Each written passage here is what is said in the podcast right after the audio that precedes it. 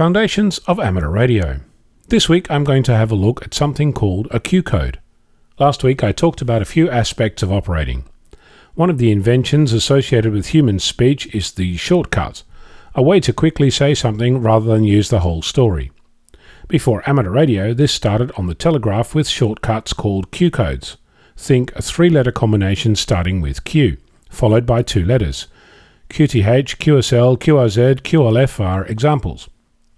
Language, just like amateur radio, is an evolving feast. You'll find people writing articles about the abuse of Q codes in speech going back to the early days of voice operation. The Q code started with Morse code as a way to quickly say something without needing to key the whole thing.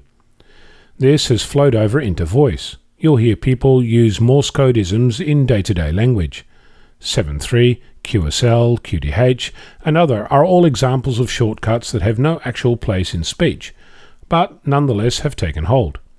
Having said that, of course, there is a difference of opinion how you should conduct yourself. I know that there are things I hear on air that make me wince, and I'm sure I've said things that make others shake their head. So here's my take on how it should be done, and feel free to do the same, or ignore me altogether. There's no such thing as QRZ the frequency. Nobody is calling the frequency. QRZ is specifically for the purpose of asking, Who is calling me? I know that there are some who are sharpening their pitchforks about now with all manner of comment, so let me be clear. I know there are people who use QRZ in a pileup. They've been calling CQ, had lots of replies, work a station, and then after the contact say QRZ, with the meaning, I'm done with the contact and I'm ready for another.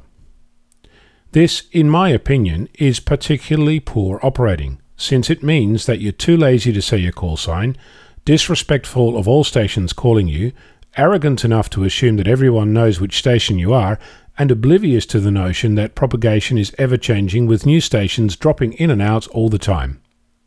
Instead of saying QRZ after such a contact, you're much better off saying your call sign instead.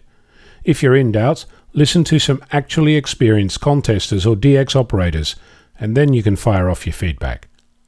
I've been told that I have a habit of overusing QSL, but it means transmission received and understood.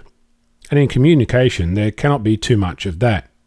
I use it in day to day on air language, use it in email and SMS, and when I'm proficient in Morse, no doubt I'll use it there too. There are those that say that hi hi should not be used in voice. In Morse, it's did it did did it did it did did it, which sounds a little like someone laughing, which is where it comes from. Personally, I think it's cute that you say hi hi, even if someone who's not an amateur doesn't share the joke. As a stick in the mud, I dislike seven threes. If you're going to abuse a code, then at least use the correct one. It's nice in Morse, da da did it did da da. Symmetric, the end of a contact, all fine.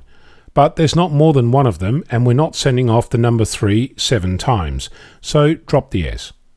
I've been using language associated with broadcasting for a long time, and I confess to wincing when I hear Caribbean rather than Caribbean, or advertisement versus advertisement. No doubt some of my pronouncements will make you wince, and some will find you agreeing.